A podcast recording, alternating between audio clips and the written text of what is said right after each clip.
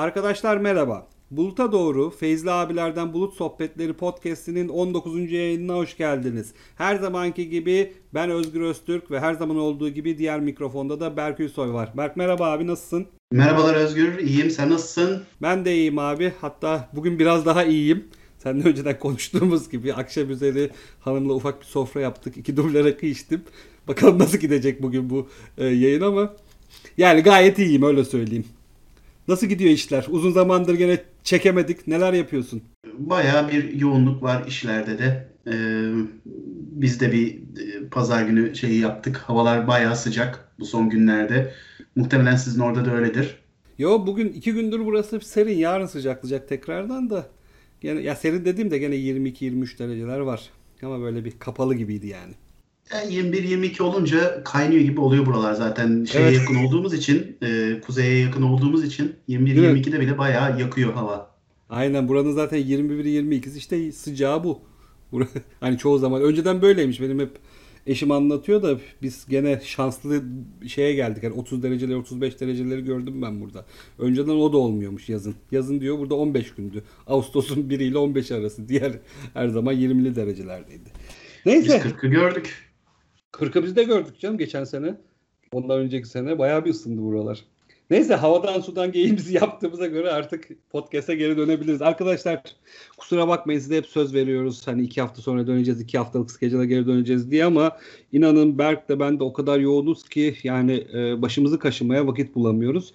İşte tekrardan bugün anca vakit bulabildik. Böyle gecenin saat 10.30'unda sizler için bir podcast daha çekiyoruz.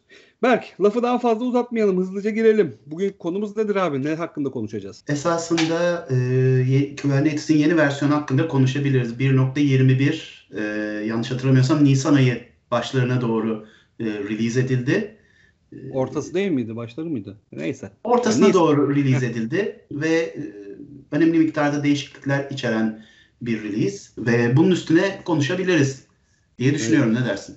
Kesinlikle bunun üstüne konuşabiliriz. Hatta biz zaten bunu planlıyorduk biliyorsun. Hani Mayıs'ta konuşuruz diye ama Mayıs ayı içerisinde şey çekmediğimiz için işte böyle Haziran'a kadar kaldı. Evet arkadaşlar bugün Berk'ten de duyduğunuz gibi e, Kubernetes'in yeni versiyonu 1.21 üzerinden biraz bahsedeceğiz. Nedir? 1.21'de neler geldi? E, hangi özellikler e, kaldırıldı? Bilinmesi gereken neler? Bunların üzerine konuşacağız ve ardından bir tane daha konumuz var. Onun da zamanı geldiği zaman şey yapacağız, değineceğiz. Peki nasıl başlayalım Berk? Anlatır mısın Vallahi- biraz 1.21'i? E, 1.21'de e, senin de bahsettiğin gibi e, bir miktar yeni gelen özellikler var. GA haline gelmiş özellikler var. E, deprecate olmuş özellikler var. İstersen şöyle gidelim. E, Kubernetes çok hızlı değişiyor ve e, vendorlar da bu, bu e, yeni özellikleri kendi Kubernetes e, versiyonlarına eklemeye e, gayret ediyorlar. Kubernetes projeyi çıkartıyor. Daha sonra EKS, EKS, OpenShift e, herkes kendi versiyonlarına bunları eklemeye başlıyor. İstersen önce bir şeyden başlayalım. Bu versiyonlama işlemi, bu değişimler nasıl ilerliyor? Yani Kubernetes projesi nasıl bir versiyon çıkartıyor? Kimler uğraşıyor? Sonra e, diğer vendorlar mesela Microsoft bunu nasıl alıyor kendi versiyonu haline, kendi versiyonunda bu özellikleri taşıyor? E, bu işler nasıl oluyor? İstersen biraz bunlardan bahsedelim. Bu GA nedir? E, niye bazı şeyler deprecate oluyor? Neye dikkat etmek gerekir? Tamam abi hemen ben kısaca e, bunların hepsini bir özetleyeyim. İlk olarak şeyden başlayayım istersen bu versiyonlamadan başlayayım. Şimdi ben bunu sürekli bu şekilde söylüyorum. Bence bu önemli çünkü e, geleneksel IT'den geliyorsanız Kubernetes'e işte bu Cloud Native dünyaya adapte olmakta en çok zorlanacağınız şeylerden bir tanesi bu yeni versiyon mevzusu. Çünkü hani hep aynı örneği veriyorum ya ben. Bundan hani 10 sene önce bir Exchange Server yönetiyorsanız Exchange Server'ın versiyonları hani major versiyonları 3 senede bir çıkardı. Exchange Server 2010, 2013 işte 2016 gibi 3 senelik release cycle'ları vardı. Kubernetes'te bu işler böyle değil arkadaşlar. Kubernetes'in release cycle'ları çok daha kısa. Şimdi öncelikle şundan bahs şundan bahsederek başlamak istiyorum. Kubernetes semantik versiyonlama kullanıyor. Şimdi semantik versiyonlama dediğimiz nedir? İşte bir nokta x nokta y şeklinde veya x nokta y nokta z şeklinde versiyonlama kullanıyor. Bu ne manaya geliyor arkadaşlar? Bu Kubernetes versiyonlarındaki ilk baştaki numara yani şu anda 1 olan numara bunun majör versiyonu. Şu anda Kubernetes ma- majör olarak bir versiyonunda. Şimdi majör versiyon ne demek? Majör versiyon şu demek arkadaşlar. Bir ürünün birinci versiyonu işte majör versiyonu bir, ikinci versiyon, versiyonu ikinci majör versiyonu diye gider. Bir ile iki arasında şu manaya gelir. Ben birden ikiye geçerken çok fazla şeyi değiştirebilirim an, anlamına gelir. Yani bir ile iki arasında geçiş yapamayabilirsin anlamına gelir. Yani tamamen kod base'i de değiştirebilirim. Geriye doğru uyumlulukları da kaldırabilirim. Kısacası e, major versiyon bu anlama geliyor. Eğer bir major versiyon değişiyorsa bir uygulamada bu geriye doğru uyumlu olmak zorunda değil. Geriye doğru uyumlu olabilir. Bakın hani şey değil bu şart yok illa uyumluluk kalkacak diye bir şey söz konusu değil ama major versiyonun değişmesi geriye doğru uyumluluğun kaldırılabileceği anlamına geliyor. Şimdi ortadaki versiyon ne? Şu anda Kubernetes dünyasında 21 olan mevzu. Buna da minor vers versiyon diyoruz arkadaşlar. Minor versiyonda o major versiyonun geliştirilmiş hali. Her minor versiyonda majör versiyonun ana temelinin üzerine yeni özellikler eklenilebilir. İşte bu durumda Kubernetes 21. versiyona geldi. Yani Kubernetes ilk çıktığı 1.0 versiyonundan bugüne 21 tane minör versiyon e, güncellemesi aldı. Bir de sonunda noktası var. Nokta e, Z diyelim buna hani X, Y, X majör, Y minör. Z kısmı da patch versiyonu. Patch versiyonları da arkadaşlar bu semantik versiyonlamada patch'leri temsil eder. Yani ürünle ilgili herhangi bir feature geliştirmiyoruz. Ürünün üzerine yeni bir özellik eklemiyoruz ama ürünle ilgili herhangi bir security problem, problemi varsa bunu patch'te çözüyoruz ya da ürünün herhangi bir e, nasıl söyleyeyim bir e, bug'ı varsa bunu patch'te çözebiliyoruz. Patch versiyonu da bu anlama gelir. Şimdi bunu bir Kubernetes'e e, e, adapte edersek ben şu anda e, semantik versiyonlamayı anlattım. Kubernetes de semantik versiyonlamayı takip ediyor arkadaşlar ve Kubernetes bir sene içerisinde toplam 3 tane her 4 ayda bir olacak şekilde bu önceden her 3 ayda bir şeklindeydi. Sonradan geç, geçtiğimiz sene 2020'nin sonunda her 4 ayda bir olacak şekilde karar aldılar.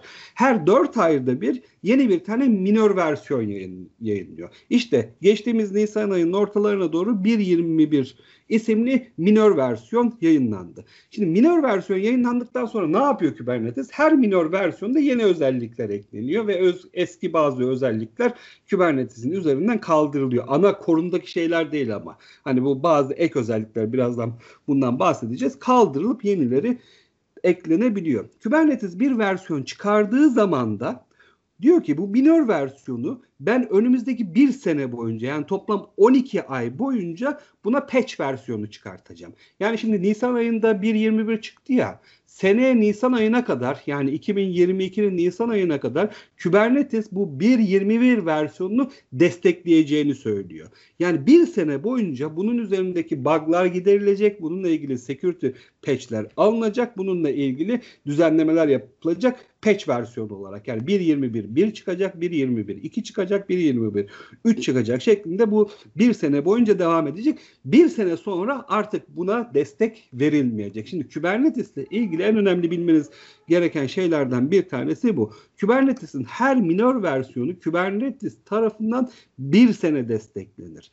Ama bu demek değildir ki bunu size sağlayan firma bunu bir sene boyunca destekleyecek. Misal az önce e, şey e, Berk'in verdiği örnek. Örneğin Şimdi hatta onu anlatmadan önce şunu anlatayım istersen Berk. Bu firmalar bu işi nasıl yap nasıl yapıyor? Şimdi Kubernetes bir minor versiyon çıkardığı zaman bunu kendi sistemlerinde size managed service olarak sunan firmalar bu minor versiyonu alıyor. Örneğin Google, örneğin Microsoft, örneğin OpenShift. Bu versiyonu alıyor. Daha sonra bu versiyonun üzerine kendi özelliklerini veya kendi sisteminde çalışması gereken ek şeyleri katıyorlar. Bunlar ana Kubernetes kodunun içerisinde yok. Bu firmaların kendi yazdığı şeyler veya bu firmaların implement ettiği şeyler. Kendi e, şeylerinde çalışabilmesi için. Bunu yaptığı zaman firma illa Kubernetes'in o Kubernetes'in o bir senelik e, minor versiyon patchlemesini takip etmek zorunda değil. Misal Microsoft bunu diyor ki ben 18 ay boyunca bunu sana patch e, sunmaya devam edeceğim. Yani Kubernetes 12 ay boyunca sunuyor. Ben bunu 18 aya çıkartacağım. 18 ay boyunca eğer bir şey yanlış giderse Kubernetes buna e, patch çıkarmasa bile ben patch çıkarmaya devam edeceğim ve 18 ay boyunca bunu desteklemeye devam edeceğim diyor. O yüzden Kubernetes'in kendi destek süreleriyle size bunu sunan firmanın destek süreleri veya destek cycle'ları aynı olmayabilir. Şimdi evet sana döneyim hemen Berk sen el kaldırıyorsun ben, ben de... kameradan görüyorum arkadaşlar göremiyor ama buyur.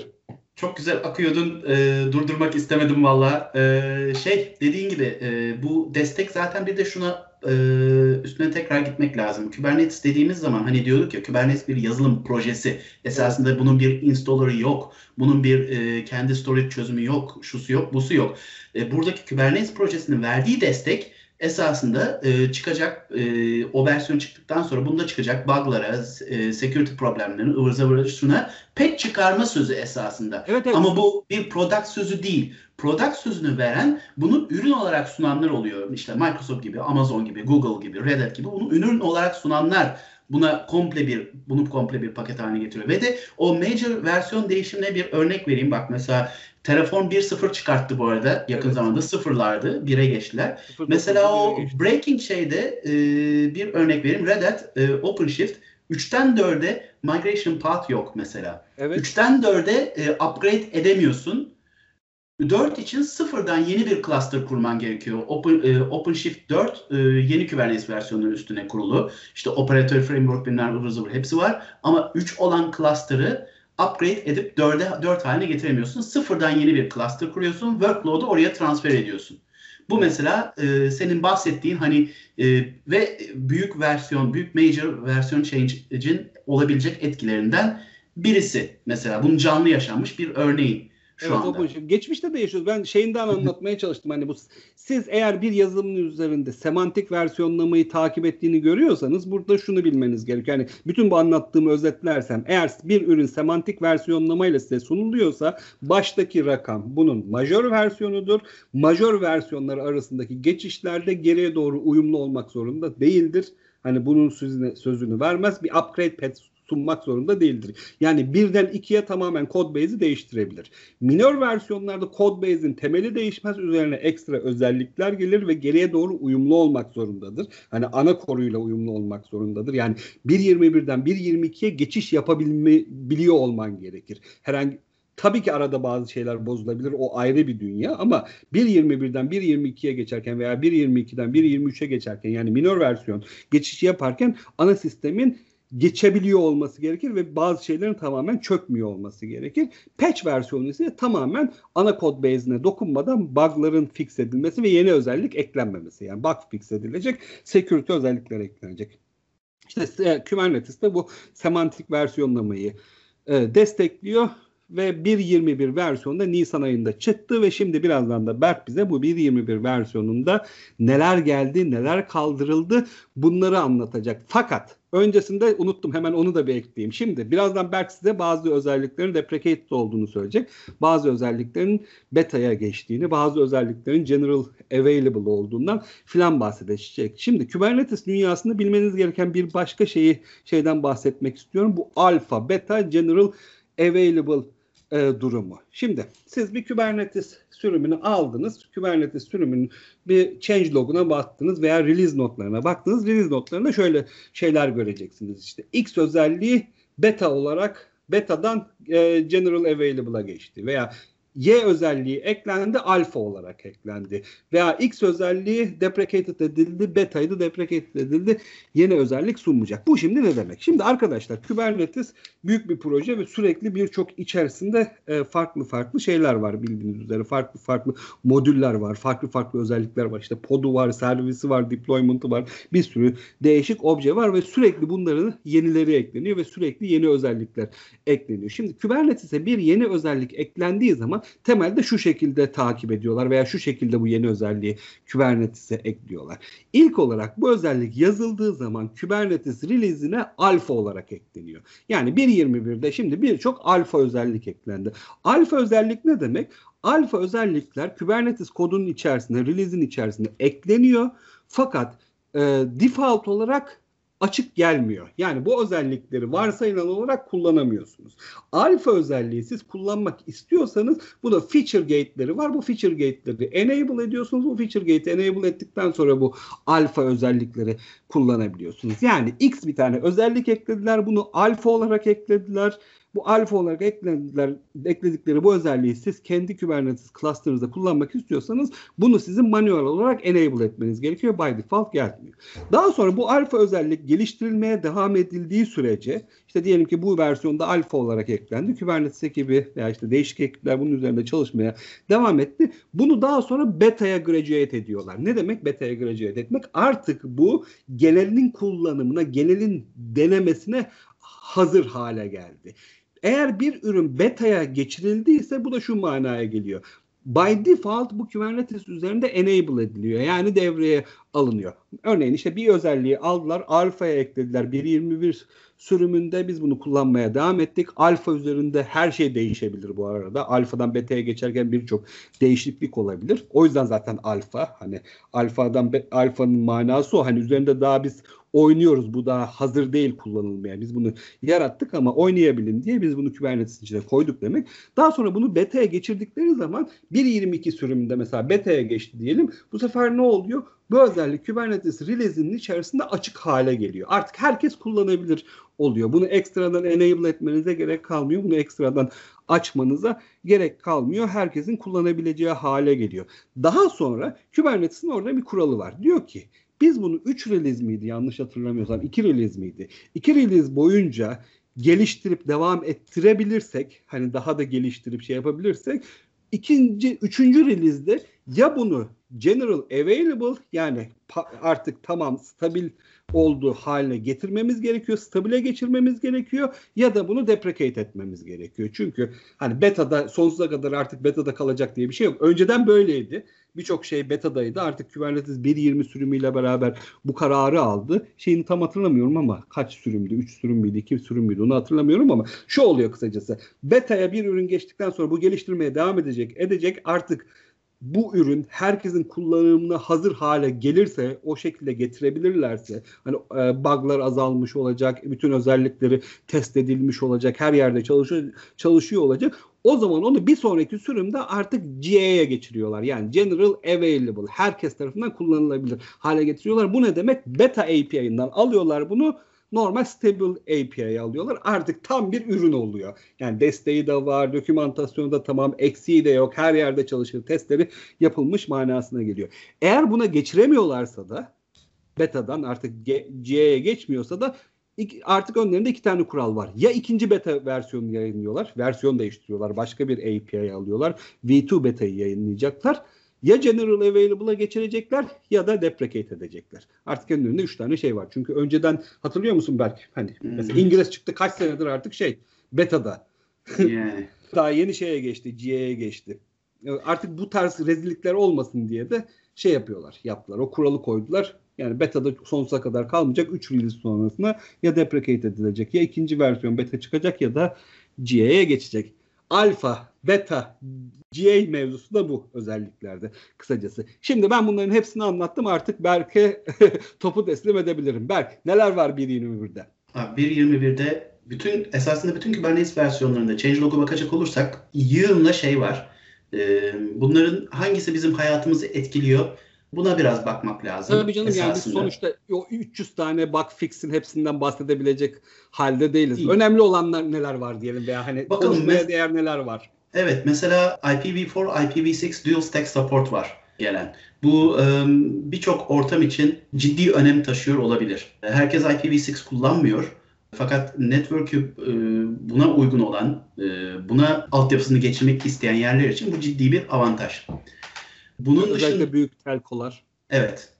Aynı IP zamanda bu şeyi de etkiliyor. Yani mesela e, Edge üstünde, Edge'de e, Kubernetes nodları kurulacaksa e, IPv6 kullanımı bunu da e, olumlu yönde etkileyebilecek bir şey. Eğer çok, çok bol miktarda, çok fazla miktarda nodla çalışılacaksa e, bu ciddi bir avantaj esasında. Altyapıyı ciddi şekilde basitleştirmeye yarayabilecek bir şey. Bir diğer önemli değişiklik benim gözümde e, secret ve config mapler için immutability getirebilmesi. Ya. Secret ve config maplerin immutability olması demek hani immutable bunu bir daha değiştiremiyoruz. Yazdıktan sonra bunu değiştiremiyoruz. Bu da e, bunların değiştirilebiliyor olması e, güvenlik açığı olarak, güvenlik problemi olarak görülebilecek noktalardan bir tanesi. Çünkü bu config back'leri de secret'ları da büyük oranda çoğunlukla e, CI/CD pipeline'lar üzerinden değiştiriyoruz mesela. Lafını ee, kesiyorum ama bir şey ekleyeyim burada arkadaşlar. Bu zaten vardı bu arada. Yeni gelmiyor bu 1.21 ile beraber. Stable'a geçiyor yani. GA oluyor. Öyle söyleyeyim. Hani bu beta özellik olarak zaten kullanıyorduk bu immutable e, secret'ları ve config map'leri. Burada artık stable e, tarafa geçiyor. Yani e, zaten şey graduate olanlar e, bir süredir zaten e, kullanılanlar esasında. Hı hı. Burada şöyle bir şey var. Bazı organizasyonlar stable'a geçmemiş feature'ları kullanmamak isteyebiliyorlar mesela. Yani bu şirketten şirkete değişiyor. Deniyor ki alfadakini kullanmayacağız, beta'dakini kullanmayacağız. Dediğin gibi hani beta'da çok uzun süre kalma durumu olduğu zaman da bu sefer şey oluyor ya senelerdir kullanılıyor bu biz niye hala geçmiyoruz şey oluyor. Bu bu konuyu da çözen bir şey esasında beta'daki kalma süresinin kısıtlanması. Kesinlikle kesinlikle ya zaten hani şimdi alfayı zaten kullanmayın. Alfa adı üstünde alfa. Hani alfa tamamen experimental. Hani bir şey denemek Bugün istiyorsan. Bugün var yarın yok. Ha, bu, e, tamam hemen deprecate olabilir. Çünkü alfa ile ilgili bir sözü yok. Beta'yı da aslında normalde hani kullanmamak gerekiyor ama hadi gel ingresi kullanma. Hani Ingres yani. çıktığından beri neredeyse beta. Artık daha bu sürümde şey 1.22'de Yo bu sürümde şey oldu işte. Ape Beta'dan e, G'ye geçti.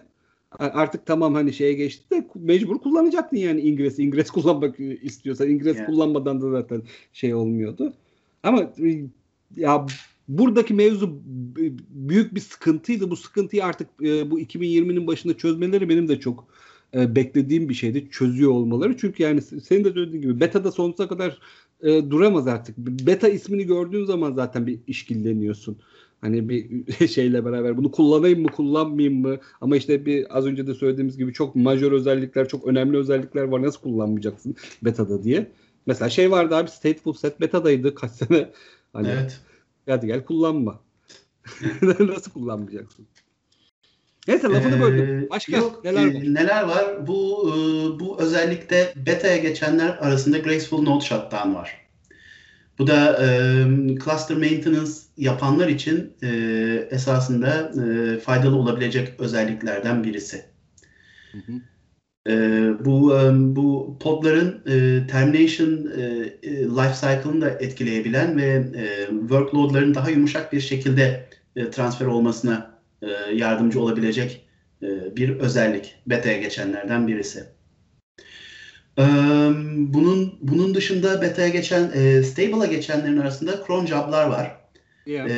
cron job'lar biraz tartışmalı olabilir. Yani bu cron işlerini Kubernetes'in içerisinde mi halletmek istiyoruz yoksa dışarıdan mı kontrol etmek istiyoruz? Bu tamamen yine bir mühendislik kararı. Ama e, e, altyapının kendi içerisinde e, buna destek veriyor olması güzel bir e, esneklik esasında. Sen olması, ne diyorsun? Bence kesinlikle olması gerekiyor. Yani baştan beri şeyi konuşuyoruz ya. Ben Kubernetes şey olarak görmüyorum sadece. Container Orchestrator olarak görmüyorum. Kubernetes bir veri merkezi işletim sistemi olarak gördüğüm için bence bu tarz ekstra özellikler işte cron job gibi job gibi şeylerin de ben bunun içerisinde olmasını bekliyorum.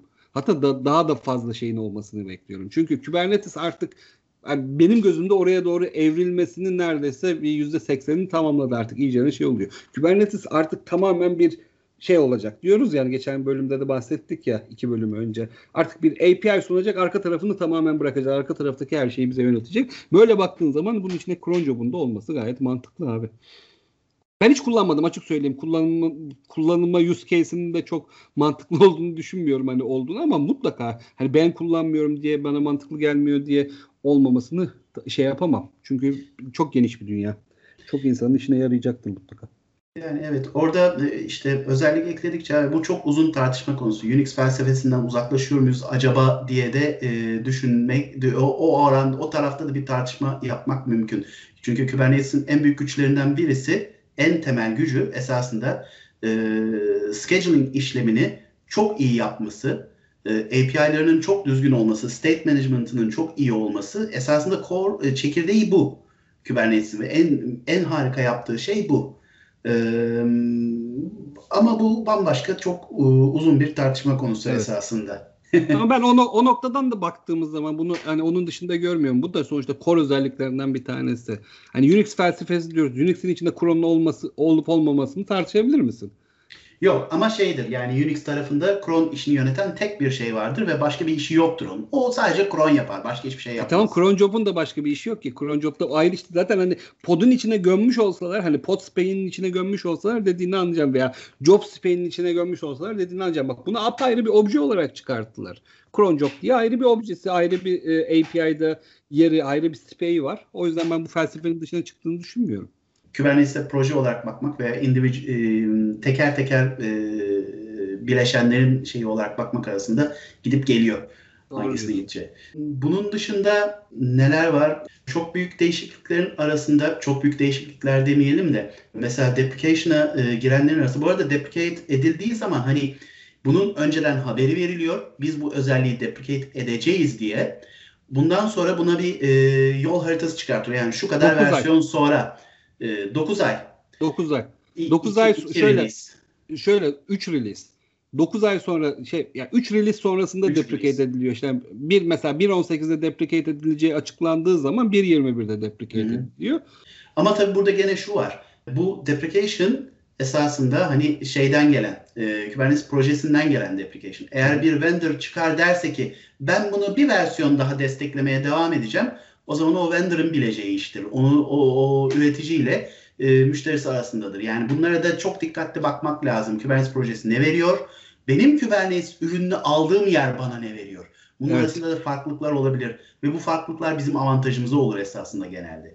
E, bu büyük değil, bu e, değişikliklerin arasında, application'ların arasında pod security polislerin artık Yani. e, yavaş yavaş kalkacak olması var. E, e, dokümantasyonuna göre 1.25'te kalkacağı e, Şey o planlanıyor. mev- 1.18'de haber verdi. 1.21'de şey oldu. Deprecate artık bundan sonra security e, polisi artık şeyin içinde yok.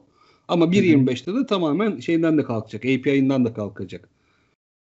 Bu Evet. en büyük zaten en büyük deprecate olan 1.21'de şey bu pod security policy. Bir türlü stable'a oturamadı zaten ondan dolayı artık. Bak bu PSP'nin kalkması da zaten şeyden dolayı yani o az önce başta anlattığım bu beta mevzusu var ya çok uzun süre beta'da kaldı artık e, şeye GA'ya geçiremediler bunu. Çünkü birçok limitasyon e, birçok sıkıntı vardı şeyde hani birçok test fail etti, birçok yer için güvenli olmadı vesaire. Bir türlü geçiremedikleri için bunu deprecate ettiler. Bunu artık apayrı bir şeyle yeniden sunacaklar bakalım nasıl Yani- sunacaklar. Bir de bir de security tarafında e, bir sürü e, farklı ürün de var. Open policy var. E, e, başka startuplar var bunların üstüne ürünler çıkartan. Yani security tarafını ele alma e, ele alma inisiyatifi demeyeyim de o konuda uzmanlığını o konu üstüne yapmaya çalışan e, farklı farklı yollar var şu anda ve e, e, Security Policy'nin çıkartmış olduğu problemler e, upgrade'ler sırasında, versiyon geçişleri sırasında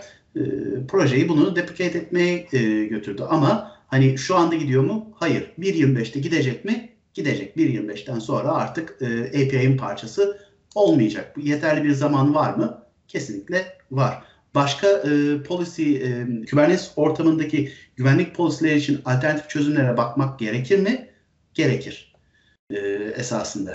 E, Open Policy de bunlardan e, bir tanesi. Bu arada bu değişiklikler hani şunu da şey yapmak lazım. Kubernetes projesinde yapılan değişiklikler hani bir grup insanın e, kimseden bağımsız habersiz olarak dur şunu yapalım dur bunu yapalım şeklinde yaptığı değişiklikler değil. Kubernetes projesinde her versiyona gelen bütün yenilikler ve çıkarılması planlanan şeyler esasında e, bütün dünyadaki kullanımlardan toplanan e, geri bildirimlerin, işte e, iş senaryolarının, kullanım senaryolarının bir araya getirilip hangisini projeye eklemek daha e, büyük çoğunluk için faydalı, kimin işine ne yarayacak bunların e, analizinin sonucu olarak yapılan şeyler esasında. Yani bizim işimize yaramayan bir özellik muhtemelen çok çok miktardaki başka yerlerdeki insanların çok işine yarayacağı, onların hayatını çok kolaylaştıracağı için esasında projeye dahil ediliyor. Ve onların zaten bir prosesi de var abi biliyorsun CAP diye e, Kubernetes Enhancement Evet. Proposal diye yani yazıyorsun, söylüyorsun bunun böyle olması gerektiği diye bu proposal'ı sunuyorsun. Ondan sonra onların komiteleri var zaten biliyorsun hani interest Evet. grupları var her böyle işte networking'i ayrı, security'ninki ayrı, işte core e, interest grup ayrı vesaire. Bu interest gruplar bu şeyleri değerlendiriyorlar. Ondan sonra o e, komiteden geçerse bunlar implement edilmeye başlanıyor. Yani bunlar da senin de aynen az önce söylediğin gibi hani kafadan olan şeyler değil. Ha bunu ekleyelim, bunu çıkartalım, bu ne oluyor falan diye olan şeyler değil. Bunlar hani bir, bir insanın veya bir kişinin istediğiyle olabilecek şeyler değil. İşte bu komiteler ortak şekilde karar veriyorlar ve az önce söylediğin şey de çok güzel. Şimdi senin sana çok mantıksız gelen bir şey mesela bir özellik bakıyorsun lan bunun ne alakası var diyorsun ama bu öyle bir yerde öyle bir sorunu çözüyor ki adamın mesela şimdi şöyle söyleyeyim hani bu şeyde gelen özelliklerden bir tanesi hani bu pod affinity'ler var ya bu pod affinity'lerde şey seçebiliyordun. Hmm, nasıl söyleyeyim? Ya pod affinity'nin selektörüyle ilgili bir özelliği değiştirdiler. Hani özetle öyle anlatayım. Şimdi sen baktığın zaman bunun ne alakası var diyorsun. Hani ne, ne işime yarayacak diyorsun. Sonra da düşünüyorsun ki ulan bu senin işine yaramaz ama bin tane worker nodlu şey Kubernetes cluster çalıştıran adam var. Şimdi sende işine yaramıyor. Onda, onun o adamın işine yar, yarıyor. Yani sen sana senin için mantıksız olabilir ama bin tane worker nodlu bir yerde bu çok mantıklı oluyor. Dur ya özelliğin adı neydi onu bir böyle çok şey söyledim ama. Ha, Pod Affinity Namespace Selector. Yani şey e, Pod Affinity'de sadece namespace belirtebiliyordun ya. Artık namespace'i şeyine label'ına göre select edebiliyorsun. Şimdi ne alaka diyorsun label'ına göre select. Yaz e, şeyini, namespace'in ismini geç. E, ya namespace'in ismini bilmiyorsan yani ya 300 tane namespace var hani kocaman bir klasın içinde mecburen hani namespace'in ismini önceden bilmene gerek olmadan da e, şeyle e, label'la bunu seçebiliyorsun. Şimdi çok mantıksız sana bana ama büyük cluster için çok önemli şeyler. Var mı öyle başka evet, aklına gelen 1.21'de gelen şeyler? Düşünce veya... başka aklıma gelen yok. Senin var mı? Var abi. Şimdi ilk aklıma gelen şey aklıma gelen dediğim de bu arada önümde de açık şimdi kandırmayayım hani böyle sanki düşünmüşüm de kafama gelmiş gibi olmasın. Aldım notların üzerinden bakıyorum. bakıyorum. Şimdi load balancer class diye bir özellik alfa olarak çıktı.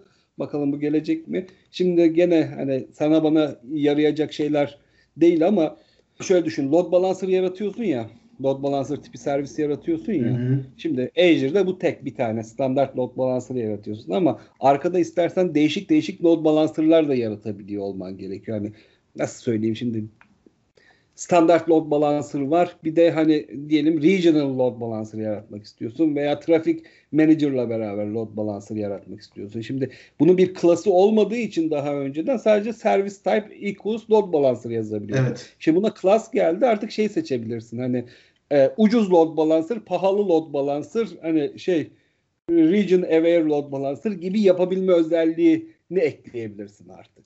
Mesela artık Azure sana şey sunabilir. Load balancer e, servisi yarattığın zaman standart load balancer mı yaratacaksın? Mesela standart load balancer ücretsiz ya da ne bileyim IPv6 mi kullanacaksın? O zaman bunun pahalısını yaratabilme imkanını kavuşacaksın bununla beraber. Yani burada e, load balancer servisini sağlayan provider her kimse, o klasın implementasyonunu sağlayan her kimse cloud provider'da e, onun e, keylerini kullanarak onun sağladığı e, şartlara göre farklı bir load balancer provizyon ettirebileceğiz. Veya şey düşün abi hani on-premises'tesin birden fazla internet çıkışın var. Birden Hı-hı. fazla e, reverse proxy veya load balancer'ın var implementasyonunu yaptın. Hani A'dan çıksın diyorsan klas olarak A'yı kullanacaksın. B'den çıksın diyorsan klas olarak B'den B'yi kullanacaksın. Rule'un orada yaratılacak gibi. Buna imkan sağlıyor. İkinci benim hani e, senin söylediklerin üzerine benim özellikle beklediğim bir şey olduğu için eklemek istiyorum. Network polislerde port range ekleyebiliyorsun artık. Tek tek portları yazmak yerine hani şey 32.000'den 32.700'e kadar diyebiliyorsun artık. Önceden bunları tek tek yazman gerekiyordu. Bu da bence güzel bir özellik alfa olarak. Bu geldi. Deprecated olanlarda zaten en, en önemlisi ne e, söyledik PSP'di. Onun dışında da bu kadar yeter herhalde ya. Geri kalan 300 özelliğin içinden tek tek söylememiz gereken var mı diye düşünüyorum. Şöyle bir listeyi bir daha kontrol ediyorum. Atladığımız var mı? Bence yok. Var mı eklemek istediğim bu hmm. versiyonlamaya? Ee, belki şey olabilir. E, replika setlerin downscale edilmesi konusundaki değişiklikler var. E, bu şeyi etkileyebilir. Şöyle bir senaryo olabilir. E, downscale edileceği zaman, e, replika set küçüleceği zaman hangi e, pod uçurulacak? E, burada e, ki e, hangi podun hangi podun uçurulacağının random mu olacak, bir kosta göre mi olacak buna karar verebiliyor olmak e, esasında güzel bir şey. Uzun zamandır istenilen özelliklerden bir tanesiydi. Bunu da söyleyelim. Çünkü arkadaşlar hani bilmeyenler için otoscaling'de yukarı doğru gitmek çok kolay da aşağıya doğru inerken büyük sıkıntılar olabiliyor. Şimdi biz hep diyoruz ya stateless stateless podlarda hani uygulamanın stateless'sa içinden herhangi bir iki tanesinin silinmesi çok büyük bir sıkıntı değil. Ama gerçek hayat böyle bir şey değil. En stateless uygulamada bile sen istiyorsun ki şu silinsin bu silinsin. Çünkü state tutmuyorsa bile yok cookie'lerinin en güncel olanı olabiliyor. Bilmem ne olabiliyor. Yani orada o karar da e, şeye e, tekrardan eski haline dönür dönerken otoscale olmuş bir replika set tekrardan eski haline dönerken hangisinin silineceğini belirleyebilmek, en azından bununla ilgili kurallar yazabilmek bence de önemli. Zaten öyle. Evet, e, bunlar sanırım en en göze çarpan, çarpan özelliklerinden bazıları. Zaten çok büyük bir liste karşımıza çıkmaz. Yani yılda 3 tane release yapılıyor. Bu kadar çok release yapılmasının sebebi hani release early, release often olmasının sebebi her release'in e, az miktarda değişiklik getiriyor olması esasında. Hani 300 tane diyoruz ama bir de şöyle bir açı e, e, durumu var. Eğer hani eskiden Exchange 3 senede bir release çıkıyor diyorsun ya. Hani Kubernetes 3 senede release çıksa gelecek değişiklik miktarının altından kimse kalkamazdı. Yani o, kıs, o kısmı da var. Çok ya bunu ben yanlış olduğunu söylemiyorum. Yok yok hayır evet. yanlışlıktan değil. Bu mantıklı olan bu. Ee, bizi e, limitli miktarda değişiklikle uğraşmak e, durumunda bırakıyor. Yoksa hani e, bu çok klasik bir şeydir. E, release cycle uza, release cycle uzadıkça e, aldığımız risk artar. Hareketliliğimiz kısıtlanır. Yani e, olması gereken e, esasında bu. Yani bunda ben şey değilim. Sadece adapte olmamız gerekiyor. Onu söylemeye çalışıyorum. Yani Hı-hı. bu işler eskisi gibi değil demeye getiriyorum. Önceden işte bu 3 seneler 5 seneler vardı artık Cloud Native ile beraber özellikle Kubernetes ile beraber yok artık 3 seneler 5 seneler. Yani bunu ben kendi müşterilerimle de hani e, çalıştığım insanlara da anlatıyorum. Yani biz bir mesela şundan dolayı söylüyorum. Biz bir projeye başlıyoruz abi. Proje şey yapana kadar hani 1.18'de başladık diyelim projeye. Ee, şey Kubernetes projesini. Projeyi devreye alana kadar hadi öğren et falan devreye alana kadar 1.21 çıkıyor. Adam diyor ki ne yapacağım ben buna mı geçireceğim? Diyor ki bu artık dünya böyle. Yani tamam 1.18 geliyor. On, biz Microsoft olarak 18 ay Buna destek veriyoruz vesaire ama bu dünya böyle yani buna da hazırlıklı ol. Bunları da düşün. Bunların upgrade'leri nasıl olacak? Nasıl geçeceğim, edeceğim? Çünkü eskisi gibi değil hani ben bunu kurdum hadi 3 sene kullanayım diye bir şey yok. Bunun senede bir artık en kötü senede bir bunların versiyonlarını değiştirmemiz gerekiyor. İşte bu versiyonları değiştirirken de ne bitmiş ne gitmiş bunlara da bakıyor ve takip ediyor olmamız gerekiyor diyerek bu bölümü kapatalım abi. Ne dersin? Var evet, mı kapa- ekstra bir şey? Yok. Ka- gayet önemli noktaların üstünden geçtik umuyorum. Bir sonraki versiyonda da bakarız artık değişenlere. Evet, evet bir bunu da artık şey yapalım ya değil mi? Hani evet. klasik hale getirelim her versiyonda. Eğer ölmez sağ kalırsak. Evet. bir bölüm olarak bunu yapalım. Yapalım. Şimdi abi o zaman bunu kapattıysak hemen e, ne demiştik başta bir tane daha konu işleyeceğiz diye. Aslında konu değil. Şimdi e, bu bu hafta içi bana e, bir mail geldi arkadaşlar bir arkadaşımızdan. İsmini de vermeyeyim çünkü sormadım ismini verebilir miyim veremez miyim diye. O yüzden ismini söylemeyeyim ama bir arkadaşımız bize mail yazmış. Şey söylemiş işte podcastlerinizi sıkılmadan dinliyorum. Bla bla bla yani sizden rica ediyorum benim bu konu hakkındaki düşüncelerinizi e, söyler misiniz diye bize bir soru sormuş. Şimdi hemen özetleyeyim ne sorduğunu. Bu konu hakkında birkaç kelam etmek istiyorum. Öncelikle Berk'e soracağım sonra da üzerine ben söyleyeceğim. Şimdi Berk arkadaşımız şunu söylemiş. Bir konuyla ilgili çalışırken sistem yönetimi ve benzeri demiş. Sorunların tespiti gibi durumlarda takılıp kalabiliyorum ve bazen çok basit yerleri atlayabiliyorum. Sorunu bulup tespit etmek benim açımdan güç olabiliyor. Bu tarz durumlarda sakin kalabilmek, felaket durumunu iyi yönetebilmek ve sorunu bulmak adına en doğru yolu nasıl bulabilirim? Bu konuda sizin tavsiyenizi de gerçekten dinlemek isterim. Bla bla bla. Yani sorunu nasıl çözerim veya sorunu çözerken nasıl sakin kalırım veya bunları bu işleri sen nasıl yapıyorsun? Hemen bir sana topu Öncelikle e, arkadaşımıza çok teşekkür etmek istiyorum. Faydamız oluyorsa gerçekten e, ne mutlu. E, burada şimdi sorun çözerken şöyle bir nokta vardır. E, bir, bir problem çıktığı zaman özellikle de bir production sistemde e, birinci amacımız bizim sorunu çözmek değil. Bizim birinci amacımız oradaki business impact neyse o problemden etkilenen insanlar, kitle kimse öncelikle o etkiyi sıfırlamak, durdurmak. Süper bir Problemi yerden. çözmek değil. Problemi çözmenin yeri ayrı. Bu e, her zaman ilk yapmamız gereken şey problemin artık hissedilmeyen ha, hissedilmeyecek hale gelmesini sağlamak. Bu ne demek? Hemen bunu özetleyeyim mi? Bak sen devam etmeden önce. Arkadaşlar ben şunu demek istiyor. X bir tane sorun var diyelim. Hani sorunu da tespit edemiyorsunuz. Hemen o e, sorunun olmadığı başka bir tane sistem var. 5 dakika içinde kurabiliyorsunuz veya yedekte sisteminiz var. Bu sistemin üzerine geçip dış dünyadan bağlanan kullanıcılarınızda sorunu çözerseniz ondan sonra dönüp o sorunu devam edebilirsiniz çözmeye. Yani ilk olarak yapmanız gereken şey o sorunu çözme yani ne olduysa onu çözmeye çalışmak değil. İlk olarak bunun business impact'ini sıfıra indirmeye çalışmak olmalı. Yani işte bu Mesela bir tane web siteniz var. Web siteniz gitti web siteniz çalışmıyor. Bunun orada ne olmuş ne bitmiş bunu çözmeye çalışmadan önce varsa bir tane yedek sisteminiz falan hemen onu devreye alıp sistemi önce bir ayağa kaldırın. Ondan sonra soruna odaklanabilirsiniz. Tabii bunun için de önce bir yedek sisteminiz olması gerekiyor veya buna hazırlıklı olabiliyor olmanız gerekiyor. Yani bu sorun neredeyse nereden çıkıyorsa onunla şey olabilir. Tamamen farazi atıyorum.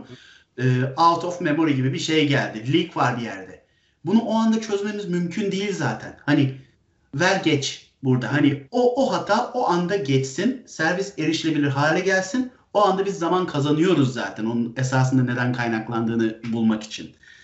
Dediğin gibi birinci öncelik e, etkiyi e, sıfırlamak orada. Burada ama bir tehlike var abi. Onu da hemen söyleyelim. Technical depth dediğimiz şey aslında bunların bu tarz yamalarla hani veya bu tarz çözümlerle hızlı şekilde yapılıp ana soruna dönmemekten de kaynaklanabiliyor. Bu şey demek değil yani arkadaşlar bunu sakın unutmayın. Berk'in söylediği şey o anda dış dünyaya hissettirmeyecek şekilde yedeği devreye alın ama bu sorunu e, e sümen altı edin değil bu sorun ciddi şekilde tekrardan çalışılıp çözülmesi gerekiyor. Yoksa bunu hani zaten öbür sistemi devreye aldık artık tamam müşteriler çalışabiliyor deyip bırakırsanız işte technical debt dediğimiz tek, e, teknik borç dediğimiz şey oluşuyor. Ya zaten bu şeydir hani e, e, SLA'lerde de birinci yapılan şey budur. E, şu kadar dakika içerisinde workaround'un olur. Ya şu kadar dakika içerisinde service restore olur.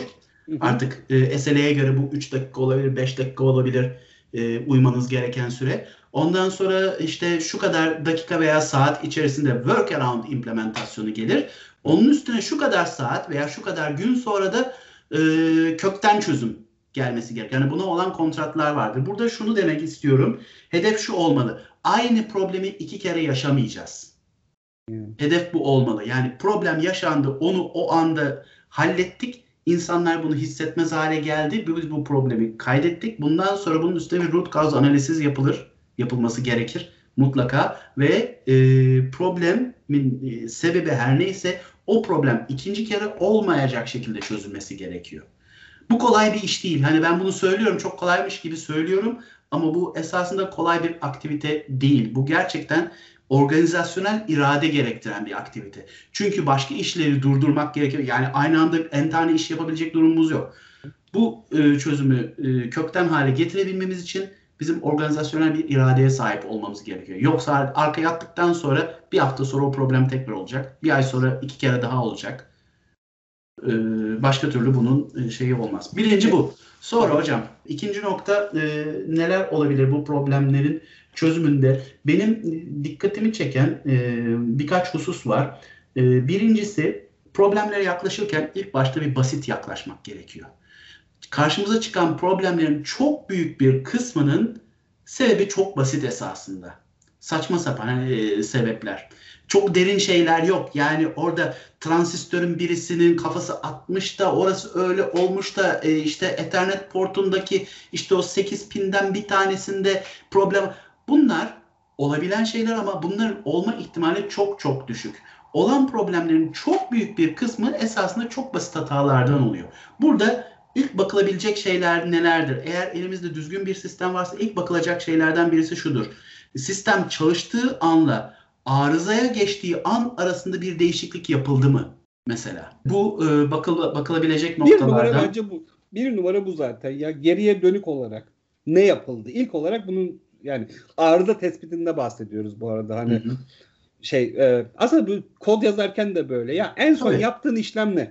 Bundan geriye doğru gitmeye başlarsan esas arızanın tespiti çok daha kolay oluyor. Big picture'a, büyük resme bakmadan önce. Ben hep o mesela şeyde sistem eğitimi verirken de şunu anlat, şu e, şeyi yapıyordum, geyiği yapıyordum. Şimdi diyorum ki bilgisayarda çalışıyorsunuz, birden ekran kapandı. İlk neye bakarsınız diyordum. Şimdi anlatıyorlar Windows'ta şu olabilir, şunda bu olabilir, şunda bu olabilir. Mantıklı olan nedir biliyor musun? İlk neye bakacaksın? Monitörün kablosuna bakacaksın. Buradan başlayacaksın. Yani e, basitten başla dediği Berk'in bu. Yani şimdi mantıklı olan birden ekran kararıyorsa normalde herhangi bir şey yapmadın. Mesela makinede çalışıyordun. Herhangi bir işlem yapmadın. Birden ekran karardı. Demek ki monitörle ilgili olabilir. Ve buradan başla. Kabloya bak. Kablodan sonra başka şeylere bakmaya devam et. Ama ilk olarak sisteme Windows'ta şu şu oldu da bundan dolayı böyle bir şey oldu veya işte dışarıya yıldırım düştü de şey gitti değil yani. Bu bunlar sonraki aşamalar, daha ileriki aşamalar. İlk en basitinden başlamak çok daha mantıklı ve senin az önce söylediğin şey bence bu işlerin en temeli. Ya hani kaos efekt bu işlerin hepsi bu şekilde. En son ne yaptın? En son ne oldu? Bunu ne tetiklemiş olabilir? Bunu düşünmeye doğru gidersen aslında sorunu çözmek çok daha basitleşiyor. Evet, ba- basit düşünmek gerekiyor dediğin gibi. Yani e, heyecanlanmamak esasında e, heyecanlanmamanın bir diğer faydası da şu, fokus, e, odağımızı tuttuğumuz zaman basit düşünmek daha kolaylaşıyor esasında. Ve ilk anda o arıza durumunu insanları etkilemeyecek hale çevirdiğimiz zaman üstümüzdeki stresi de almış oluyoruz. Bir de öyle bir faydası var ilk anda servis restore yapmış olmanın. Ondan sonra kafa daha rahat oluyor. Evet. Ee, daha düzgün bir şekilde bakabiliyoruz ne oldu ne bitti diye. Daha sonrasında şimdi e, ne değişti? İki e, çalışan sistem, çalıştığını bildiğimiz sistemle patlak olduğunu gördüğümüz sistem arasında ne değişti? Bunlara bakarken burada farklı farklı değişiklikler de olmuş olabilir.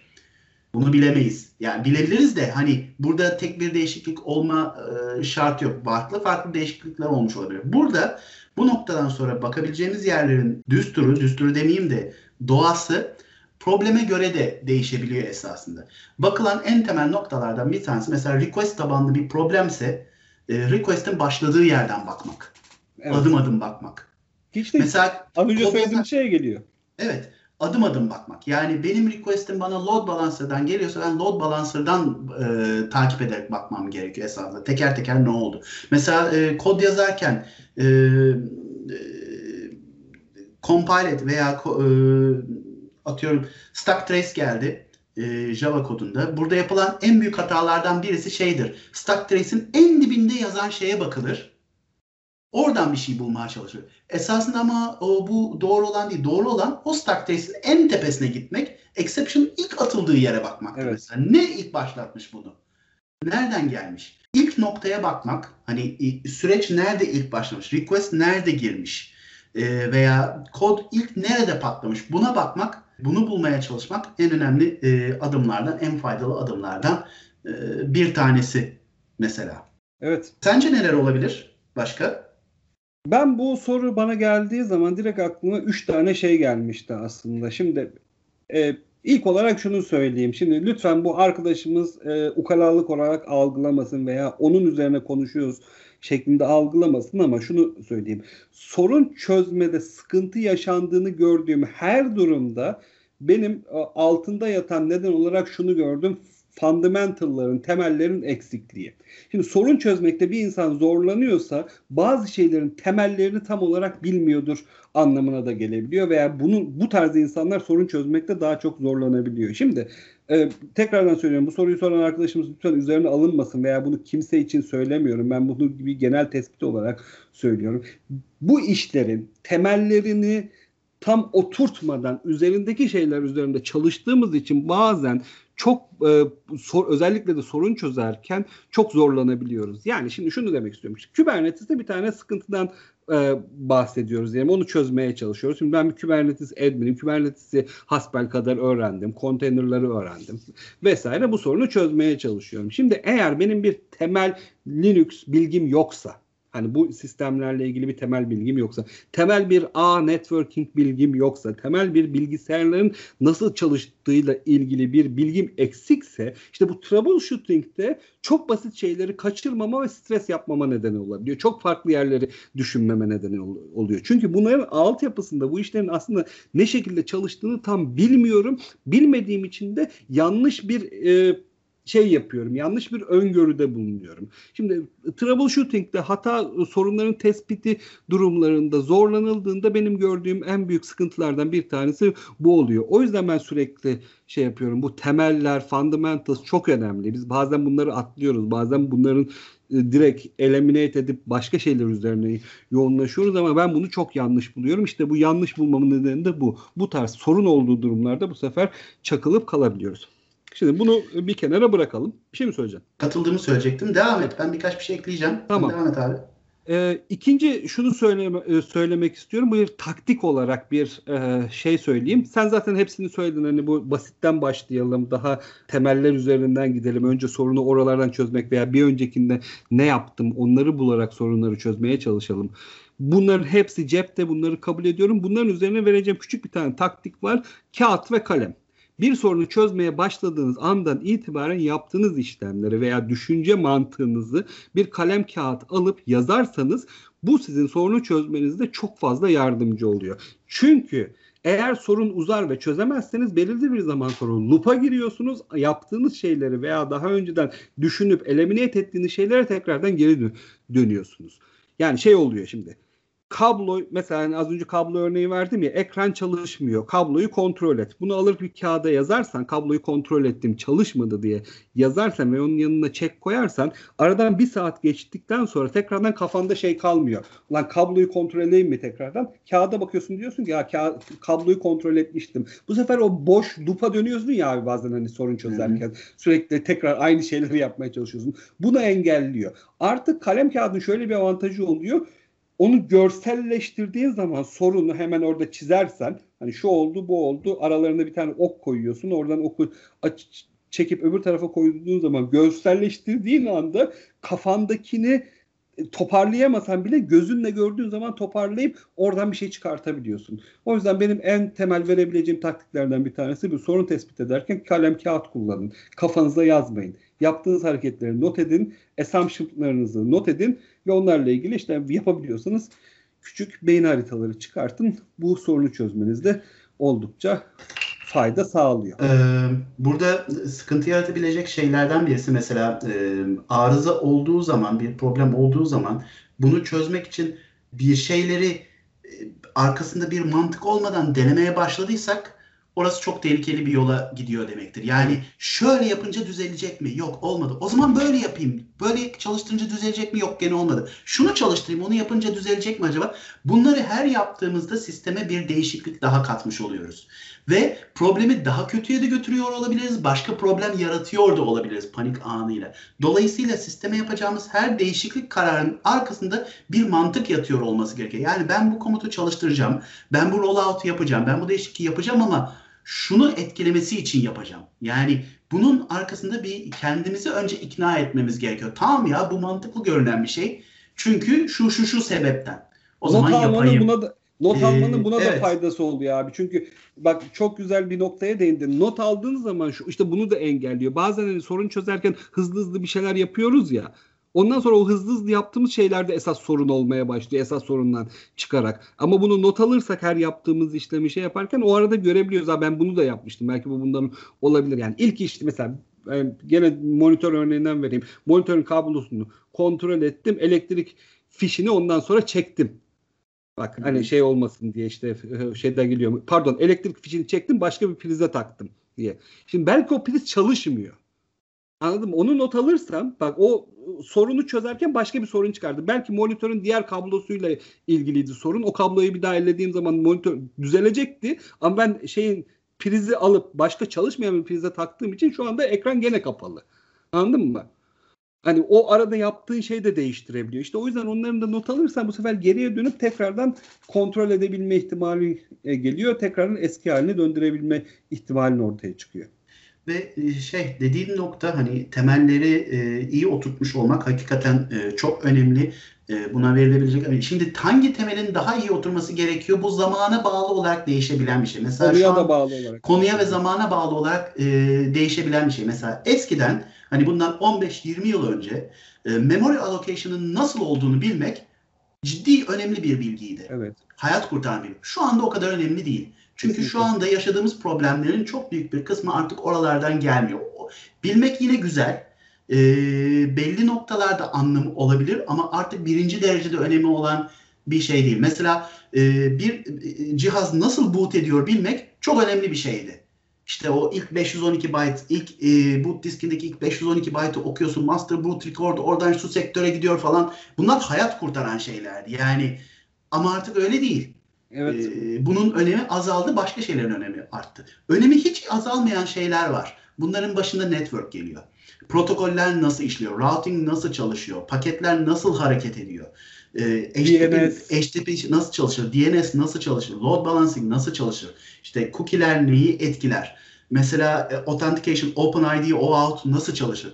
E, authentication problemi yaşıyorsa bir, bir, bir yaşanıyorsa bir yerde bunu çözmeye çalışırken OpenID'nin OAuth'un nasıl çalıştığını bilmeyen birisinin bunu çözmesi çok zor olur. Evet. Dolayısıyla e, belli alanlarda e, gerçekten çok sağlam bir e, bilgi biriktirmeyi hızlı bir şekilde yapmak gerekiyor. Mesela Kubernetes, Kubernetes tamamen network e, gerçekten hani kompleks diyebileceğimiz bir network altyapısı üstünde çalışıyor esasında. E, e, şey e, soft, soft switchler, VLAN ayarları eğer Kubernetes cluster'ı, VXLAN'lar, Kubernetes cluster'ı kendimiz yönetiyorsak bunları bilmek gerekiyor. Aksi takdirde çıkacak problemleri ben e, şeyi düşünemiyorum. Yani e, bir network problemi var ama e, Linux TCP/IP stack nasıl çalışıyor? Bunu bilmeden bunu debug ediyor olmak çok çok zor ve muhtemelen bir yerde hata yaptıracak bir işte durum mesela. Strese sokmasının nedenlerinden evet. bir tanesi de o. Çünkü o temelleri bilmediğiniz zaman bu sefer strese giriyorsunuz. Acaba neden olabilir diye çok farklı şeyler düşünüyorsunuz. Çünkü o arkadaki bağı kuramıyorsunuz kafanızda. DNS. It's always evet, DNS denir ya. Arkadaşlar ben bu e, maili e, şeye Berk'e gönderdiğim zaman e, daha doğrusu screenshot'ını alıp WhatsApp'tan gönderdim. Berk'in bana ilk cevabı oldu. İs always DNS diye bundan bahseder geçeriz dedi. Böyle bir geyik vardır hani bilmeyenler için söyleyeyim her zaman hani DNS'tir diye. Harbiden de öyleydi bir ara. Bütün sorunlarımızda ilk DNS'te şey çıkıyordu. Hatta hala da öyle. Bir sorun varsa önce bir DNS'e bak. DNS'te düzgün çözüyor musun çözmüyor musun? Ondan sonra sonra. Önce şeye bakıyorsun yani bu, bu request zaten gitmesi gereken yere mi gidiyor ilk başta? Evet. Yani belki de gitmiyor. De gitmiyor. Önce bir host dosyana bir bak bakayım orada nasıl bir kayıt var. Neyse bir, bir saati bulduk. Eklemek istediğin başka bir şey var mı? güzel bir konuya girdik esasında. Belki şey yapabiliriz hani dinleyenlerimizden hani bu, bu tarz konularda da veya buna benzer veya e, e, konularda hani e, istedikleri e, konuşulması hani e, güzel olur diyebilecekleri yerler varsa bize gönderirlerse e, biz de o konular hakkında da e, konuşabiliriz gibi geliyor bana. Evet arkadaşlar bize geri bildirimde bulunun. Hani konuları hep biz seçiyoruz ama bu artık belli bir zaman sonra bu sürekli bizden gelmesin yani. Bak mesela bugün bu arkadaşımız çok güzel bir sonu, konuya değindi ve 15 dakika üzerinde konuştuk. Özellikle sizlerin de üzerinde konuşmamızı istediğiniz konular var. Sadece buluta da şey kalmayın bu arada. Hani tamam konseptimiz bulut ama IT'nin geneliyle ilgili hani yazılım olur, sistem olur, networking olur, gerek e, development olur. Gerekirse arkadaşlarımızı da çağırarak konularda uzman arkadaşlarımızı da çağırarak onların üzerinde e, birkaç kelam ederiz diyerek bugünü de artık kapatalım Berk ne dersin? Evet günü hakikaten de günü de kapatıyoruz bu arada. Evet saat 10, 11 küsur oldu.